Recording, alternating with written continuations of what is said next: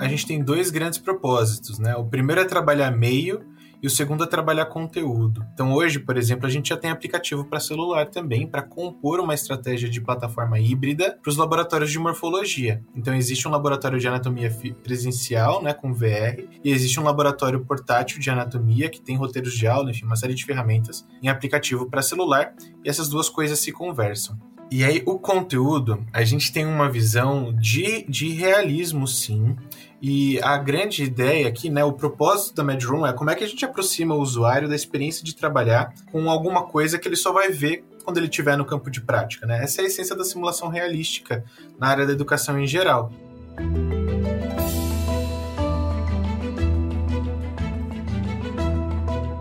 Olá, mentes inquietas e curiosas do século XXI. Estamos começando mais um The Shift, o seu podcast sobre inovação disruptiva. Quem fala aqui é a Cristina De Luca. E quem fala aqui é Silvia Bassi, e a gente está aqui hoje para falar sobre disrupção, porque, como a gente sempre diz, a ruptura é a única constante do século XXI e todo dia tem alguma coisa nova. E aí, Cristina Deluca, qual é a nova de hoje? Então, a nova de hoje é como a gente está pegando tudo que aconteceu na realidade virtual e levando para o metaverso, porque, afinal de contas, uma das tecnologias habilitadoras dos metaversos é a realidade virtual. E aí, tem uma coisa bem interessante que é a aplicação disso tudo na educação. Por exemplo, sabe que você pode estudar anatomia interagindo com as estruturas do corpo humano em 3D, sendo capaz de ver o funcionamento interno de cada órgão? Pois é, isso já é realidade uma experiência bem diferente da aula tradicional, em que o professor fica passando slides ou reúne estudantes para ver as peças de anatomia na bancada. E quem está possibilitando é uma EdTech HealthTech brasileira que trouxe essa nova forma de aprender graças a aplicações de realidade virtual e gamificação. Ao colocar o óculos de realidade virtual, o estudante é transportado para dentro de um dos dois pacientes, o Max ou a Lucy, do laboratório de anatomia que a empresa tem lá, né? É, criado em algum ambiente que a gente pode dizer assim, é um vislumbre do metaverso. Para falar sobre tudo isso, a gente está recebendo aqui hoje um, dos, é, um cofundador, né, um dos fundadores e o CEO da MedRoom, Vinícius Guzmão. Tudo bem, Vinícius? Tudo bom, Silvia, Cris. Muito obrigado pelo convite. Vai ser muito legal conversar com vocês aqui hoje. Seja bem-vinda. É, bacana. A gente estava conversando antes de entrar aqui e você disse que dificilmente alguém procuraria aulas de anatomia em realidade virtual no Google, mas metaverso as pessoas procuram, né? É, Conta um pouquinho com, que você vai. Com esse movimento aí do Facebook que agora trocou de nome, se chama Meta, a gente até entendeu, né? Pô, vamos surfar nessa onda também. Se o Facebook está gastando uma bala para divulgar tecnologia, divulgar o nome, né? E acho que o nome é o grande é a grande novidade, porque em termos de tecnologia não foi anunciado nada em específico, né? O óculos uhum. já estava aí, continua aí, vão ter coisas novas e tudo mais, mas é, não teve grandes novidades. Agora, o termo, né? Que a galera tá falando de metaverso aí não tá no gibi. Muito bom. Conta um pouquinho da sua história, um pouquinho da história da empresa, da Medroom. Conto sim. Eu sou biólogo de formação, aqui da Universidade de São Paulo. Sempre me interessei por, por inovação tecnológica. Em, a minha grande sacada, né, minha grande vontade, na verdade, na faculdade, era conseguir tirar o conhecimento que eu via os meus colegas produzindo na faculdade e transformar isso em algo que pudesse ser acessível pelo público em geral. Muita gente tinha essa vontade, né? Uma galera foi para divulgação científica. Eu acabei vindo para essa parte da iniciativa privada, da inovação, das startups. É, fiz um intercâmbio nos Estados Unidos, onde me aproximei ainda mais dessa, desse setor de empreendedorismo, criatividade, enfim, fiz várias intros, é, em várias introduções à, à economia, marketing, administração, tudo que vocês imaginarem aí lá na minha estada nos Estados Unidos. E quando eu voltei para cá, eu conheci o Sandro, meu sócio, outro fundador da MedRoom. O Sandro ele é da área de computação gráfica, do audiovisual, né, há muitos anos, tem mais de 20 anos de experiência no setor.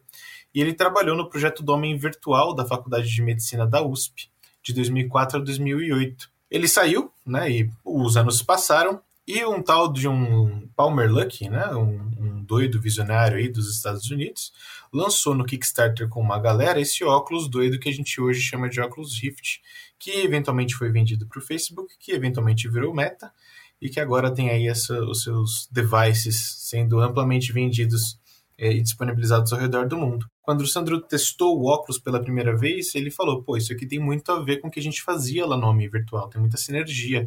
E a partir daí ele foi atrás de tentar desenrolar isso.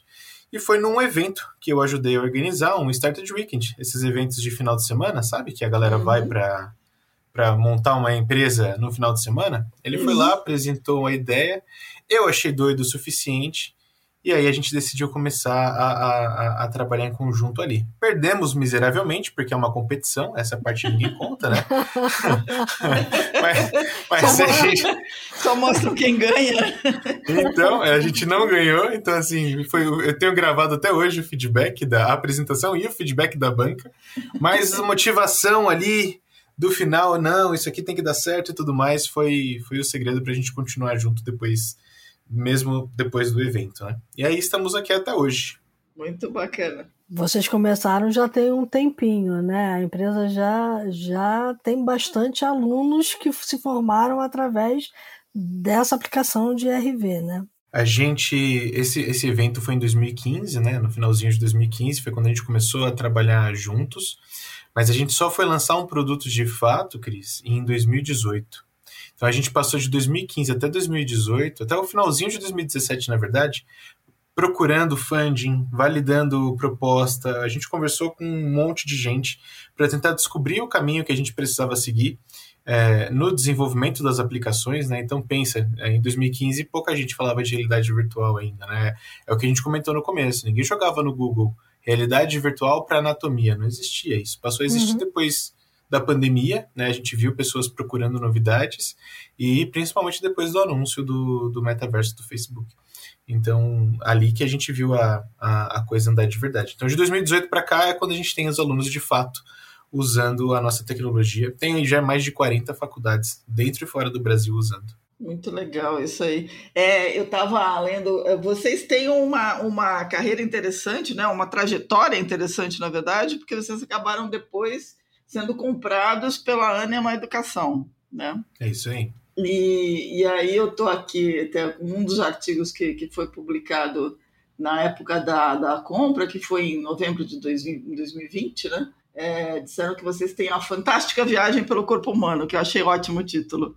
É, como é que é essa história de criar um digital twin do corpo humano para que as pessoas possam aprender sem sair por aí destra, destroçando aqueles cadáveres típicos de, de aula de medicina ou matando sapinhos? Como é que funciona isso? Tentando resumir bastante, porque assim, o que a gente sofreu nessa história aí então, Até chegar na anatomia, vai, vale um tempo aí. Eu acho que é interessante essa, essa jornada pelo seguinte: quando a gente começou esse trabalho, a gente tinha muito a visão de tentar é, trabalhar com procedimentos cirúrgicos que todo estudante de medicina precisa sair da faculdade sabendo. Para isso, a gente se juntou com um professor, o professor Francisco Colé, lá da Faculdade de Medicina da USP, e a gente começou a tentar descobrir que caminhos eram esses, que procedimentos eram esses.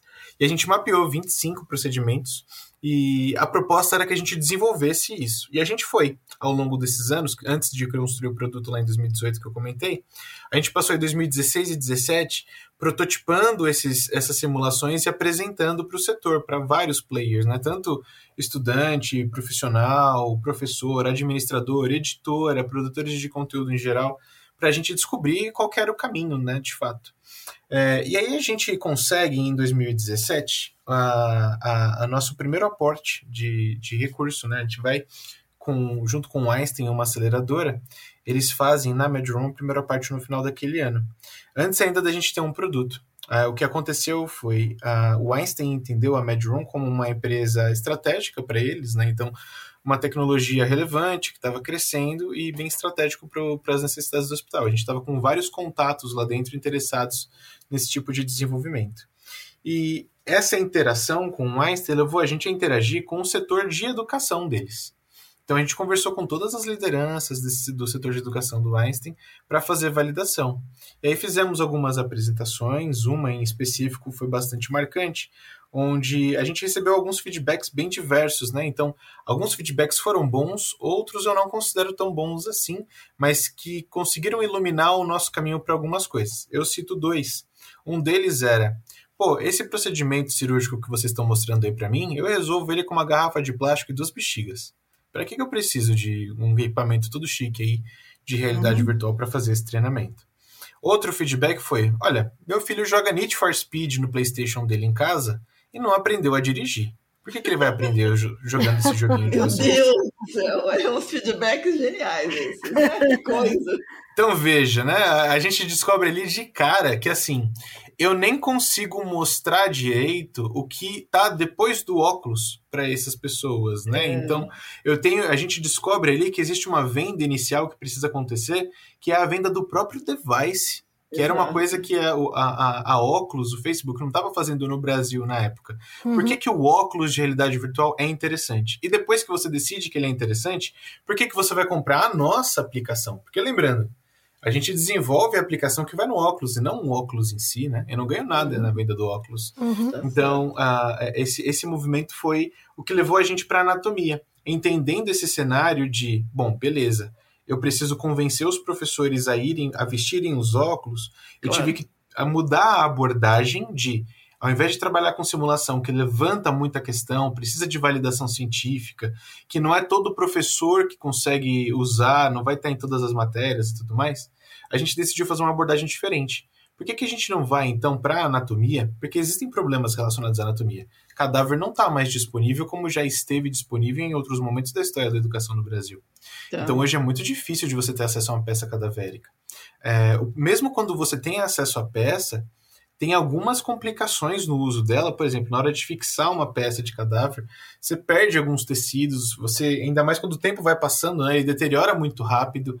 Então tem várias questões com o próprio cadáver, que seria talvez né, o mais próximo da anatomia que a gente tem acesso na educação, é, que já seria interessante uma alternativa, mas mesmo, mesmo usando o cadáver, é, não são todas as faculdades que têm acesso a ele.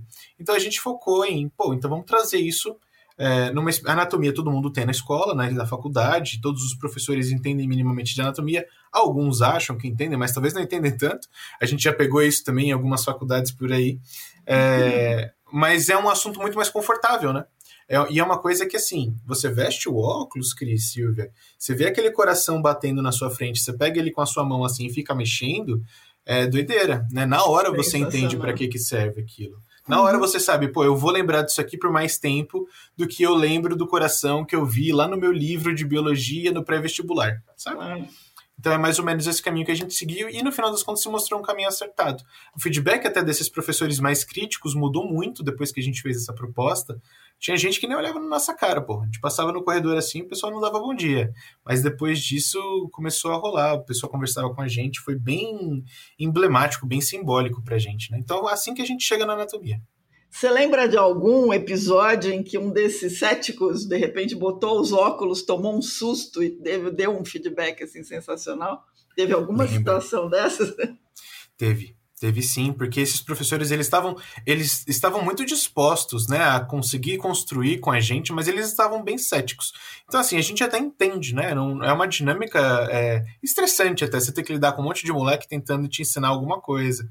E aí quando a gente fez essa reunião, que a gente recebeu feedback negativo, uhum. é, a gente gastou um tempo ali, umas duas, três semanas, pensando, prototipando coisa nova para apresentar para esses médicos de novo.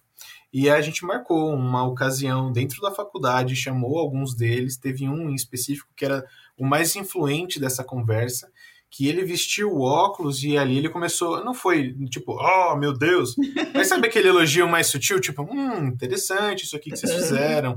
Essa parte aqui tá errado, mas ó, podia ser desse jeito. Mas só o fato, só o fato dele vestir os óculos e começar. Primeiro, ele vestiu os óculos. Ele não tinha feito isso da outra vez. A gente não uhum. teve esse tempo. Então, isso pra gente Legal. já foi muito positivo. E segundo, quando um professor começa a criticar mas ele começa a criticar usando as ferramentas que estão à disposição dele dentro do universo virtual ali, do tipo, ó, ele, ele olha, olha essa peça aqui, ele pega a peça, vira, ele com óculos no rosto, imagine. Uhum. Pega a peça lá virtual, vira, fica com um dedo apontando. Essa peça aqui, tá vendo desse jeito aqui? Se fosse de outro jeito, poderia explicar como funciona a circulação vindo daqui para cá. E ele com a peça na mão, apontando pra gente, ensinando a gente como deveria ser. Mas, mas olha aqui, e, e, e, talvez ele não perceba isso, né? Uhum. Mas ele já tá usando a ferramenta para ensinar alguma coisa, então ele já pegou todo jeito, ele já viu o valor e ali ele começa a fazer sugestões. Então isso pra gente é bem não é aquele uau, que incrível, né? Aquele uhum. afago na cabeça que às vezes faz bem, faz bem pro ego, um quentinho no coração. Mas é, é, uma validação muito interessante a gente observar quando o professor faz esse tipo de coisa. É, é agora eu estou entendendo por que, que você fala que se na educação você tem um público que é super. É, às vezes tradicional e reativo, na medicina isso é muito maior, né? E é, você junta tem... os dois mundos, né? E tem uma característica interessante que eu sei que os professores que dão aula na medicina é, vão concordar comigo em alguma medida, que é os, os professores. É, é, na verdade, acho que professores do ensino superior em geral dificilmente se formam professores, né? Eles se formam primeiro profissionais, então eles são primeiro médicos. Uhum. Eles podem ser excelentes médicos, o que não significa que eles vão ser excelentes professores. Uhum. Então, né, educação é uma ciência também, tem aspectos, tem, tem pesquisa, tem estratégia, e não necessariamente a gente é preparado para esse arcabouço de, de discussão educacional enquanto um professor. É, Vinícius, é, não vou, eu não estou banalizando a tecnologia, mas quando a gente olha para o contexto inteiro, hoje tem capacidade computacional suficiente para fazer grandes reproduções, né? quer dizer, para processar imagens muito, muito sofisticadas. E o óculos é o óculos, né? Ele vai ganhando novas versões, mas o, o grande segredo está no que roda, né? Está na, uhum. tá na, na fidelidade da, da aplicação que você vê quando você bota os óculos. Eu me lembro de ter experimentado o óculos Rift num evento é, da, da NVIDIA em São José, e foi a primeira vez que eu pus. E era uma, era uma aplicação que você subia até o pico do Monte Everest. Uhum. E eu uhum. me lembro de ficar com medo de cair. É, porque ela, ela era tão realista que meu coração começou a disparar ali, porque era uma sensação muito interessante. E eu sei que vocês têm um, um, modelo, né? Essa, essa produção do que a pessoa vai ver quando ela coloca o óculos, eu sei que vocês envolvem atores, vocês estão começando a replicar uma série de situações é, clínicas diferentes e diferentes tipos de pacientes. Isso, isso é o grande core do, que você, do trabalho de vocês, quer dizer, como criar uma, uma situação muito, muito, muito real para que ela possa ser experimentada na aula? Eu acho que eu conseguiria dizer que a gente tem dois grandes propósitos, né? Uhum. O primeiro é trabalhar meio e o segundo é trabalhar conteúdo. Tá. E aí, quando eu falo trabalhar meio, eu quero dizer por onde a gente entrega, seja lá a mensagem que a gente está entregando, por onde a gente entrega ela. Legal. Realidade virtual é, uma das, é um dos lugares possíveis, né? Então, assim, eu entendo totalmente quando as pessoas falam, ah, mas todo mundo vai ter acesso a um óculos de realidade virtual eventualmente. É, é, é eu preciso do óculos de realidade virtual a todo momento. Então, assim, a gente, de novo, não estamos aqui para vender óculos de realidade virtual. Quem tem que vender óculos de realidade virtual é a, é a, é, é a meta, né? É o Facebook. Exatamente. A gente está aqui para vender a experiência. Só que eu não posso não me preocupar em como o nosso usuário vai acessar essa experiência. Então, hoje, por exemplo, a gente já tem aplicativo para celular também, para compor uma estratégia de plataforma híbrida uhum. para os laboratórios de morfologia. Então, existe um laboratório de anatomia presencial, né, com VR, e existe um laboratório portátil de anatomia, que tem roteiros de aula, enfim, uma série de ferramentas em aplicativo para celular, e essas duas coisas se conversam. Então, isso é a gente trabalhando o meio. A, a, agora tem a parte da gente trabalhando a mensagem. Só um minuto. É uma... Antes pode, de você entrar na mensagem, no caso do meio, eu poderia ter essa mesma aplicação para outros óculos, porque eu acho isso é importante para quem estiver desenvolvendo alguma aplicação de RV e para metaverso, entender como as plataformas estão funcionando hoje. Tudo que você desenvolveu para esse óculos específico, eu posso carregar para outro? Você tem como desenvolver para outro. A gente não fez isso pelo seguinte: é difícil dar suporte. Então, tá. quando a gente fala desse tá. tipo de desenvolvimento, é bom a gente ter em mente a parte de negócio também, uhum. que é por que, que a gente escolheu o óculos hoje, o MetaQuest 2? Porque ele é um, um preço mais competitivo, ele é o mais fácil de setar, ele é o mais confortável. Então, tem uma série de características é, para o negócio e não necessariamente técnicas Tá. que vão fazer a gente optar pelo MetaQuest. E agora pensa que se a gente tiver outro tipo de óculos e trabalhar com dois, eu vou ter que dar um suporte e ajudar o meu usuário a trabalhar com dois óculos diferentes. E aí começa a me complicar. Então a gente tá. prefere não complicar nesse sentido e já oferecer a melhor, trabalhar na melhor plataforma que a gente tem disponível por aqui. Mas o que não significa que quem está desenvolvendo, né, não possa trabalhar com outras, com outras plataformas. Em essência, qualquer óculos, qualquer aplicação que a gente desenvolve no VR vai funcionar para qualquer óculos. Vai ter que ter determinados ajustes, porque os óculos mudam, né? O SDK muda, o controle tem diferenças. Então, tem algum ajuste que precisa fazer, mas em essência, a aplicação em si deveria funcionar o propósito da aplicação, pelo menos, né, deveria funcionar para qualquer óculos. Quer dizer, guardando as devidas proporções, seria o mesmo que eu desenvolver para uma plataforma iOS e uma plataforma Android. Eu posso ter a mesma aplicação com as mesmas funcionalidades, mas eu tenho peculiaridades de cada plataforma. Exato, exato. Perfeito. É Mas isso. conta aí agora da mensagem. O conteúdo, exato, vai lá.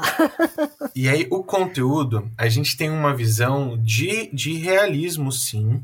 E a grande ideia aqui, né, o propósito da MedRoom é como é que a gente aproxima o usuário da experiência de trabalhar com alguma coisa que ele só vai ver quando ele estiver no campo de prática. Né? Essa é a essência da simulação realística na área da educação em geral. Uhum. É, é trazer a experiência né, prática antes de você ir, de fato, atender um paciente. Então, mirando nisso, a gente tem algo, a, o nosso desenvolvimento ele, é, ele, ele tenta chegar no mais real, no mais próximo do real possível, né? usando aí o máximo da tecnologia comercial, porque, de novo, Existem computadores que são muito mais potentes que o que a gente usa nas faculdades hoje, uhum. mas eles são muito mais caros, eles são de difícil acesso, não dá para dar suporte técnico, então tudo isso tem que ser levado em conta. É, e a gente tem, eu coloco para vocês o seguinte, né, o seguinte raciocínio. Hoje a gente tem uma anatomia lá dentro do nosso laboratório, que ela é uma anatomia genérica. Então eu só posso fazer estudos genéricos. Ela é correta, mas ela não é a minha anatomia, não é a anatomia da Silvia nem a da Cris. Agora, se eu conseguir deixar ela mais próxima de um paciente de verdade, um paciente específico, eu consigo fazer novas aplicações. Então a gente consegue, por exemplo, se eu tiver uma anatomia de um paciente que eu vou fazer uma cirurgia semana que vem, eu já posso fazer um, um estudo pré-cirúrgico, um, um, treinamento pré-cirúrgico. E isso vai, né, conforme a gente vai tendo modelos que chegam cada vez mais próximo do paciente, a gente consegue fazer mais coisas. A gente fez um, um projeto com um, um hospital e uma empresa em 2018 e 2019 para a gente conseguir trabalhar com um exame de imagem de angiografia. A ideia desse projeto era a seguinte: a gente pega uma angiografia, converte ela para um modelo 3D. Nesse modelo 3D, a gente roda uma simulação de mecânica de fluido para descobrir qual é a pressão na parede dos vasos desse paciente. E aí a gente entrega para o médico um resultado do tipo: olha, esse paciente aqui tem um aneurisma que está com 20% de chance de virar um AVC. E aí o médico toma a decisão dele se ele faz uma cirurgia ou não. E a ideia é: quanto mais dado eu conseguir colocar nesse modelo que a gente criou, mais próximo ele vai ficar do paciente de verdade. Né? Então imagina que eu coloco agora que esse paciente tem, e além desses, dessas informações que a gente já colocou, que ele tem hipertensão.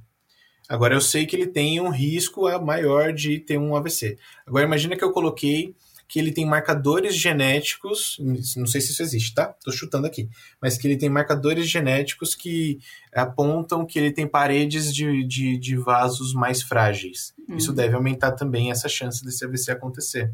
E é aí que vem a ideia do digital, né? Do, do gêmeo digital. Uh, o, o, caminho é esse. Eu falei para você do começo, que é a anatomia que a gente tem hoje, falei do final, que a gente construía esse modelo preditivo de um paciente de fato, está lá na frente, e no meio do caminho a gente vai construindo aplicações que deixam a gente cada vez mais perto do paciente de verdade, tanto na anatomia quanto na simulação clínica para o raciocínio clínico. E isso também é uma das frentes que a gente, tá, que a gente tem trabalhado. Muito bacana. E esse, esse gêmeo digital, porque eu sei que, por exemplo, a própria aplicação do celular que você falou está muito dentro da meta de vocês uh, de caminhar aí com um, um, um, metaverso que seja realmente híbrido, né? Isso. Adicionando diferentes modelos de aprendizado. Imagino que esse gêmeo é, digital ele pode também trabalhar nos dois mundos, né? É, a nossa visão é exatamente essa. A visão, a nossa visão de metaverso não é é muito próxima, na verdade, da visão do próprio Facebook. Né? Quando você vê o pessoal dando entrevista logo depois do anúncio, os próprios funcionários envolvidos com a questão do metaverso. Né? A gente vê que a proposta deles não é necessariamente comprar casa no mundo virtual ou ficar trocando roupa de boneco. Isso é uma das coisas que é possível, mas o metaverso não se limita a isso. O conceito do metaverso que o próprio, próprio Facebook tenta trazer é uma interação com o mundo virtual diferenciada. Fugir dessa interação 2D linear que a gente tem nas telas para coisas que são talvez mais espaciais e imersivas, mais tridimensional, enfim, que a gente consiga interagir com o virtual de formas diferentes. A realidade virtual é uma dessas formas, não precisa ser a única forma.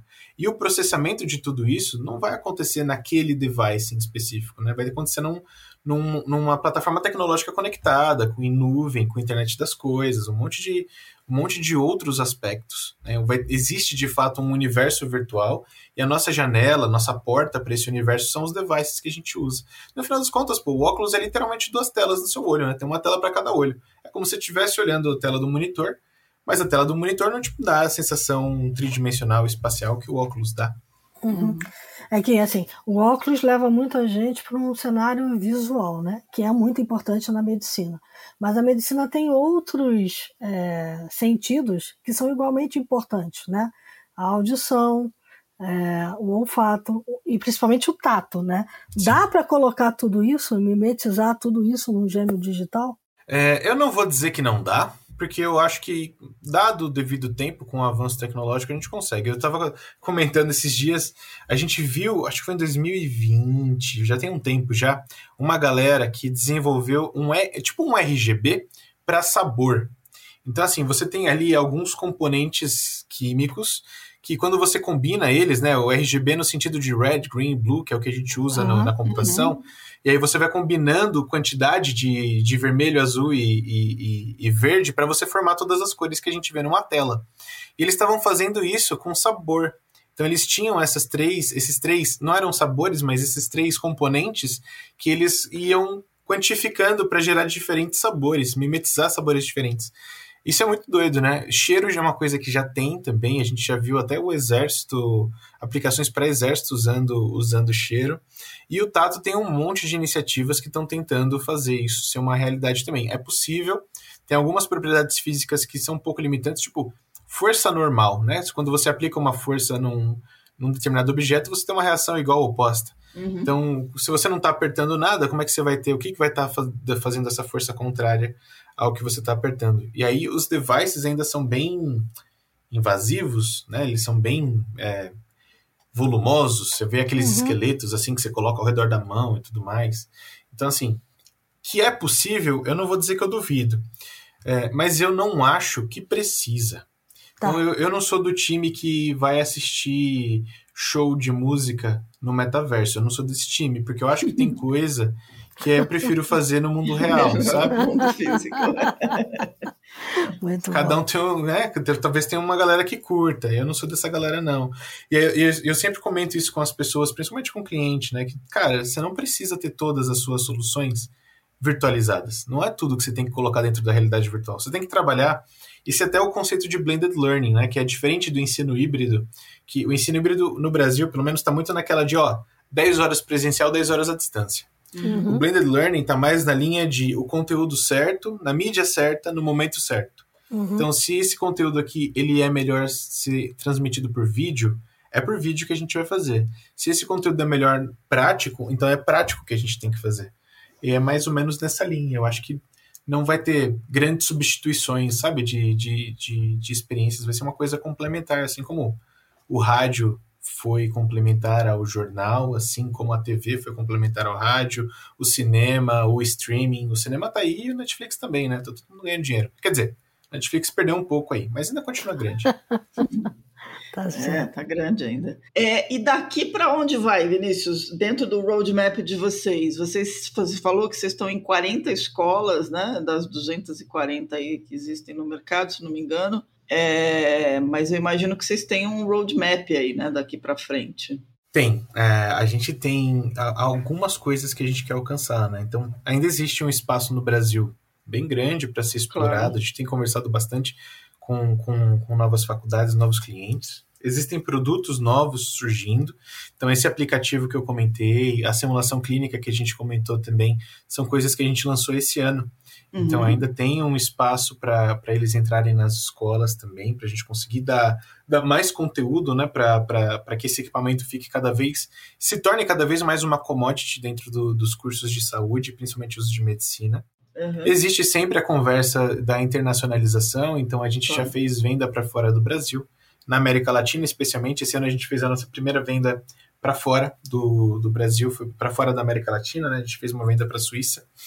É, então existe aí um, uma intenção de leve, de leve, né? colocando o pezinho, sentindo, sentindo o chão, vendo se, se é firme mesmo. É, mas a gente a, a, a, grande sacada desse ano é a gente estabelecer esse portfólio de produto nas escolas. A gente trabalhou de 2018 até esse ano só com anatomia e agora uhum. a gente tem uma suíte bem mais robusta de, de aplicações e a gente está testando isso, está né? pilotando isso dentro da própria Anima. Né? As faculdades todas, as faculdades do grupo estão com VR, estão com acesso aí privilegiado a todas as aplicações que a gente está fazendo. E a ideia é que a gente consiga validar neles e escalar isso para as outras faculdades no Brasil ainda. Bem legal. Agora, tem, tem no, em algum lugar do teu roadmap ou do, do plano de vocês uma vet room? Porque a, a medicina veterinária também precisa desse tipo de aplicação, eu imagino. Silvia, sabe que essa pergunta é muito legal e eu queria até talvez provocar, provocar a galera que ouve aqui, quem tem interesse em trabalhar com esse tipo de coisa. Porque a, a, a gente já recebeu várias vezes a demanda da, da Vet Room, sabia? Ah, é? O, é não, é, não é incomum, não.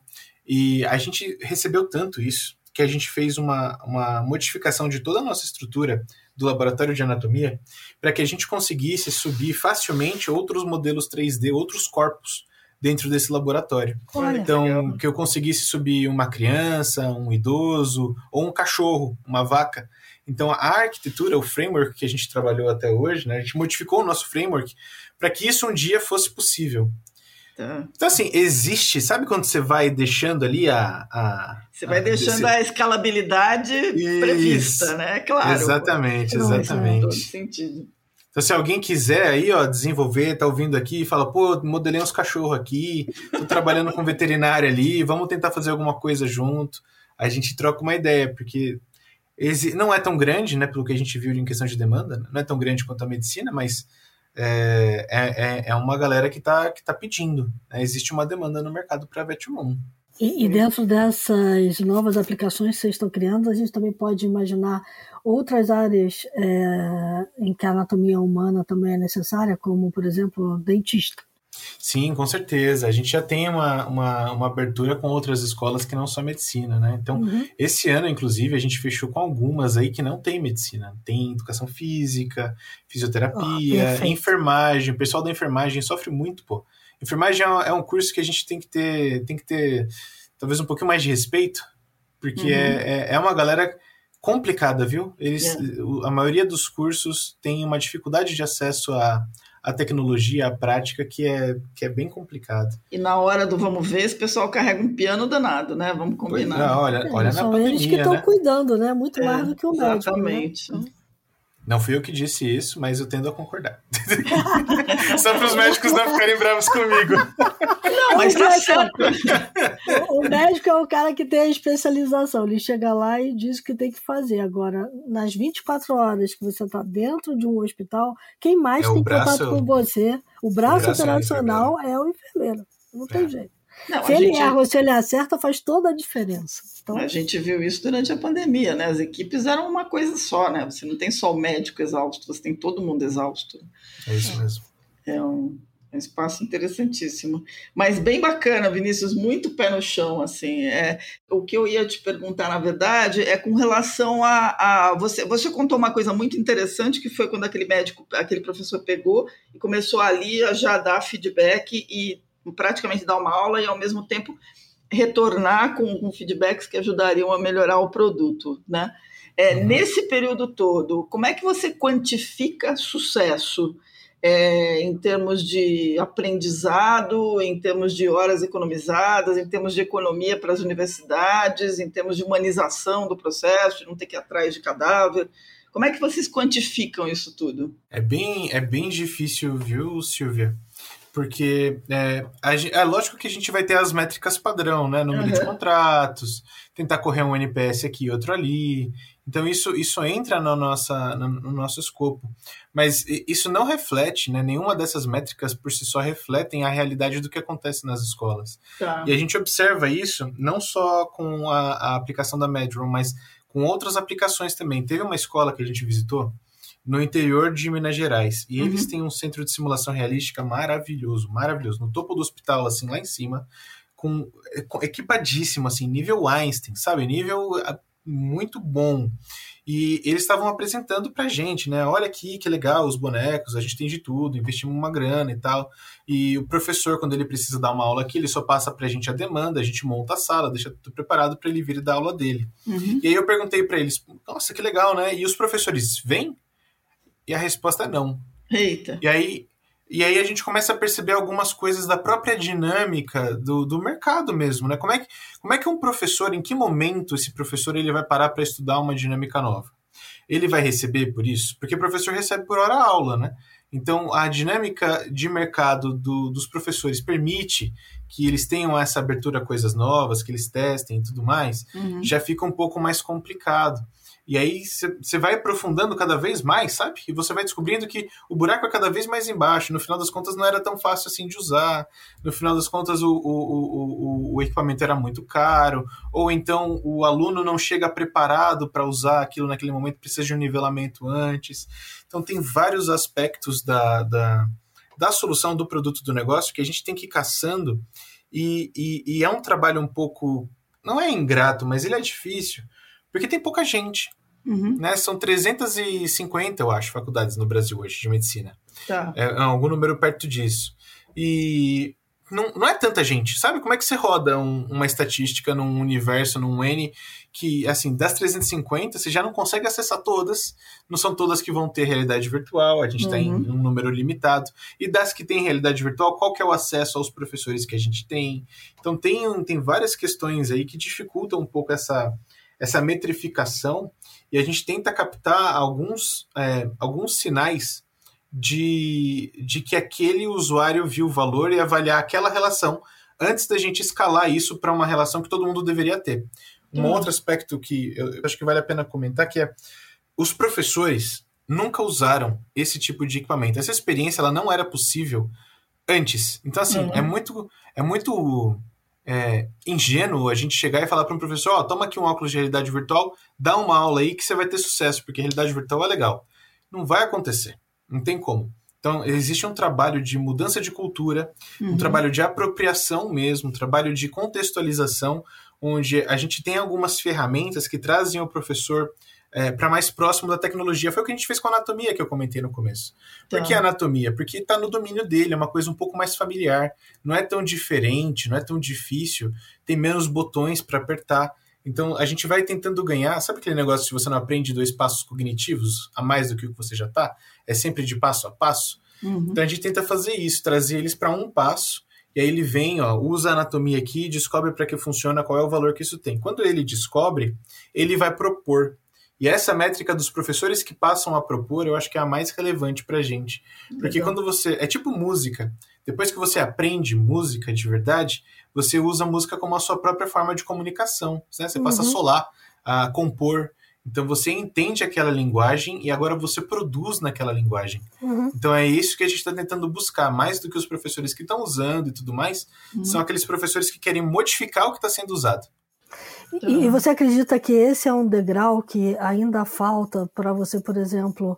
Porque imagino que tudo que você está oferecendo hoje para as faculdades de medicina poderia estar tá sendo oferecido para os próprios médicos dentro dos hospitais. Tem muita coisa que você pode fazer antes de fazer uma cirurgia, por exemplo que uhum. é a uhum. questão do simulador que você falou, né? É, vocês hoje já estão em contato com alguns hospitais, você, você vê esse é, cenário ao longo do tempo aí no seu roadmap? A gente vê sim. Uh, uma escala direta do que a gente já tem pronto hoje para um hospital é mais difícil. Tanto que os negócios que a gente tem com o hospital estão sempre voltados para o educacional. Uhum. Então, é, é, sempre vinculado com algum aspecto de educação. Tá. Mas a, a, conversa com os hospitais ela acontece de forma bem, bem fluida. A gente tem contato com os principais aqui em São Paulo, no Brasil, o próprio Einstein, o INCOR, Hospital Alemão Oswaldo Cruz, Beneficência Portuguesa, C. Camargo, toda essa galera, em algum momento já conversou com a gente. E a gente uhum. tem um canal muito aberto com eles. Esse canal, inclusive, e, e, e se, se, se, couber no tempo, eu conto mais uma historinha breve. Conte. Que é Vai da lá. parceria que a gente fez com, com o Encore aqui, no final, do, no, no final de 2020. Essa relação que a gente tem, de novo, né? Com, com os hospitais, muito pautada na educação. E o INCOR tem um viés de educação muito forte. Uhum. Então, eles tinham, eles tinham uma estação de realidade virtual lá, que a gente levou, foi instalar, entregar para eles no começo de 2020. E quando a gente foi treinar os médicos lá a usarem a, a, a realidade virtual, começou a pandemia.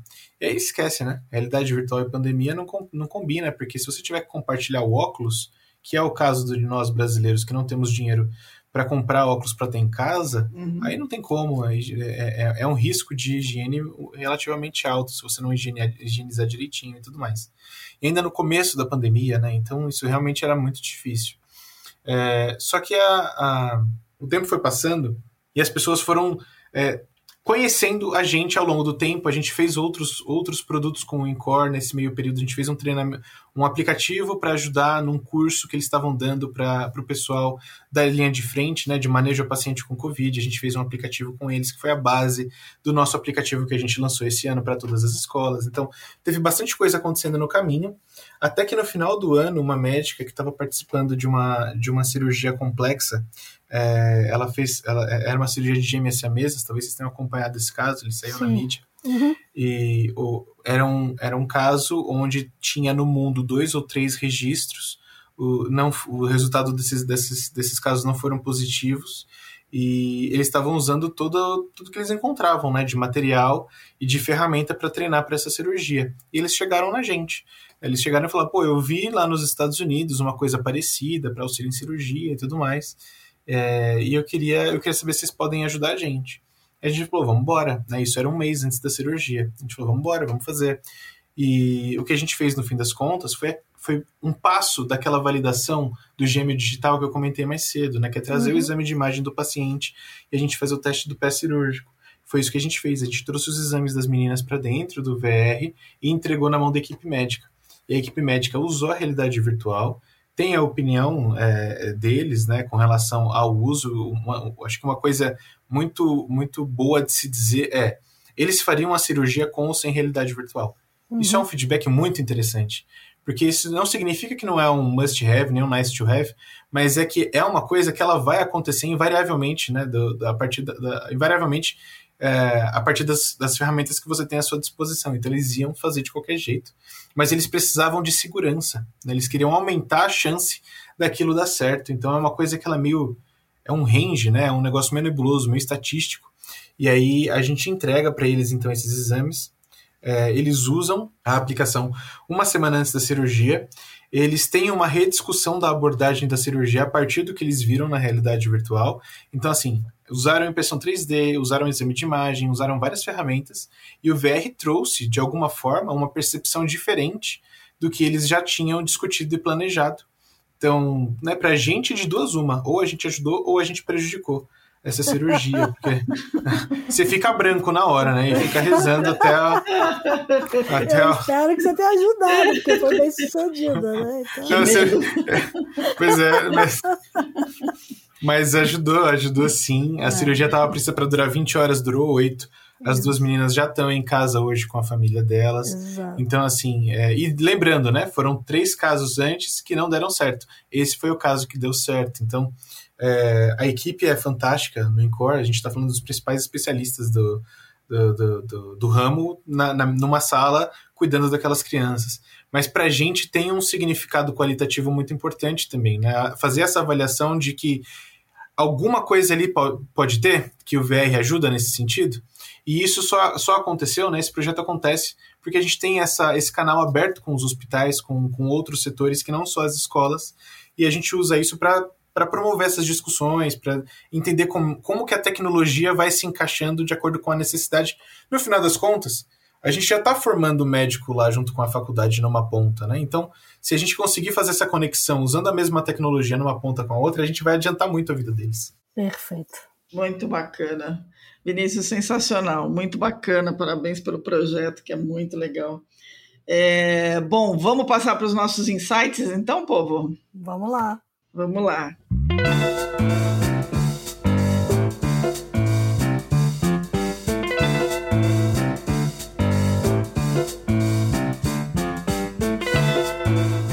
a sua dica, Vinícius? Eu tenho algumas. Opa. Mas eu vou me limitar, eu vou me limitar a uma que é a mais recente, eu já indiquei ela algumas vezes, talvez o público aqui conheça, mas eu vou eu vou eu vou reforçar que é um livro do Horowitz, que é o lado difícil, como é que é? É, é o lado, lado difícil, das, das coisas difíceis. Das coisas difíceis, isso. e eu tô eu tava lendo esse livro e ele é muito interessante, porque ele é só um livro de relatos, né? É uhum. É ele contando como é que foi a experiência dele, dando dicas para resolver problemas que ele teve. Então, assim, eu não tive nenhum problema de 25 milhões de dólares até hoje. Aí você fica pensando, será que... Esse é um problema que... bom, né? então, será que a gente tá... Será que eu tô lendo o livro certo? Mas eu achei muito interessante a abordagem do livro, porque ele, ele traz uh, o problema dele de, e traz algumas percepções com relação à própria natureza do problema e da percepção do problema. E eu coloco um exemplo que ele deu que eu me identifiquei muito, que é uma visão que, que talvez pelo, pelo, pelo viés da biologia que eu tenho e tudo mais, eu sempre tenho uma visão muito estatística das coisas, né? Então, como é que eu aumento a chance de alguma coisa dar certo? Uhum. E aí eu vou tentando sempre trabalhar pela chance das coisas. E tem um determinado ponto do livro que ele aponta que esse não é a única, a única forma de se, de se pensar um problema. Tem pessoas que elas são muito mais assertivas, né? Então, no sentido de elas sabem exatamente o que tem que, se, o que, tem que acontecer e elas vão trilhar para aquele objetivo ali em específico, né? Então é uma coisa um pouco mais é, menos quantitativa e mais qualitativa, talvez.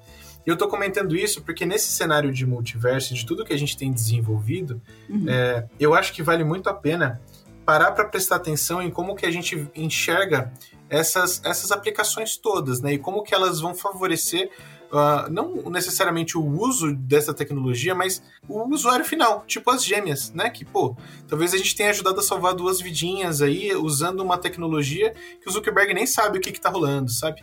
Que tanto faz se chama de metaverso ou não. Então, assim, é mais entender a, o fim da, daquilo que está sendo construído e produzido do que se apegar nas formas das coisas como elas estão sendo apresentadas pra gente.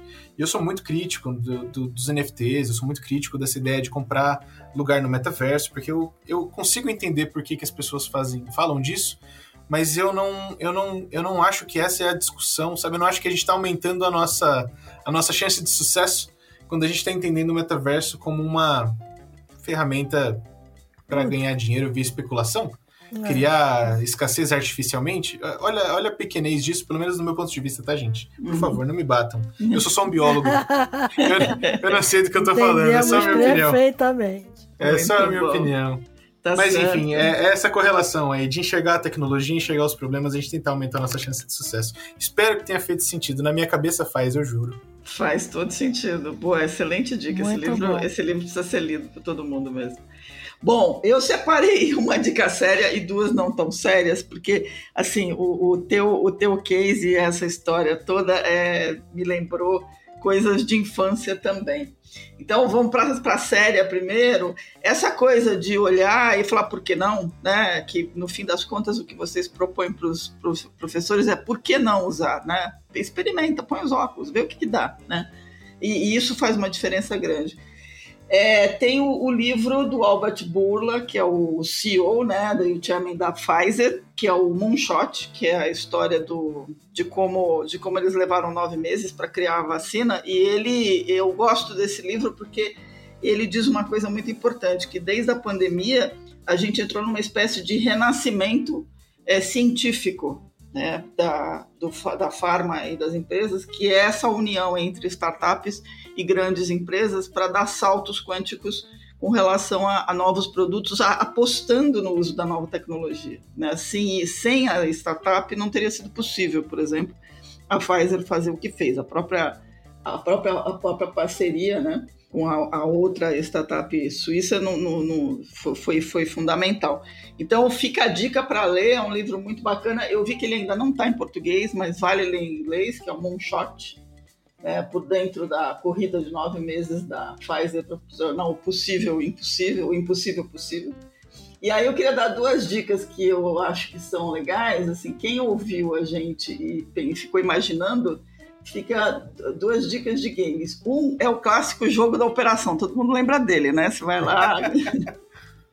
então, assim, tem criança, pensa nisso. Não tem criança, transforma isso num jogo legal. Então, fica duas dicas aqui: o jogo da operação. E eu descobri que existe uma versão VET do jogo da operação que chama Operacão. Olha. que é. Caramba! Olha, fica a dica aqui: as duas estão disponíveis na Amazon aqui no Brasil. O Opera Tracinho Cão é muito fofinho e é o processo é o mesmo de você ficar lá operando o bichinho e fazer barulho e tal. Então ficam as três dicas aqui. Muito, muito legal. Bom, a minha dica, é, eu não sei nem se o Vinícius já conhece. Eu estava zapeando outro dia na TV e bati numa entrevista é, dessa moça na NBC. O nome dela é Cat Brackle. E, e o livro se chama Navigating the Metaverso. É, e a ideia é que ele é um guia de possibilidades ilimitadas aí para o mundo web 3.0. Mas ele tem muito é, ele encontra muito com toda a tua fala, viu, Vinícius? Porque o que ela diz é o seguinte: ó, a base está lançada. E as pessoas, as organizações estão entrando e ganhando uma experiência inestimável, conhecendo melhor os fluxos de receita, os tipos de negócio, é, os clientes que vão poder se beneficiar dessa cultura da realidade virtual, do metaverso e de todos os universos imersivos que a gente vai ter. Né? Então, ela conversou com vários líderes de pensamento do Vale do Silício é, debatendo questões que, que você tocou muito aqui, de que é, a gente precisa encontrar as oportunidades certas para esse novo universo que vem por aí. Então, Navigate do Metaverso foi lançado no início desse mês, no dia 5, mas já está disponível na Amazon ainda em inglês. Muito bom.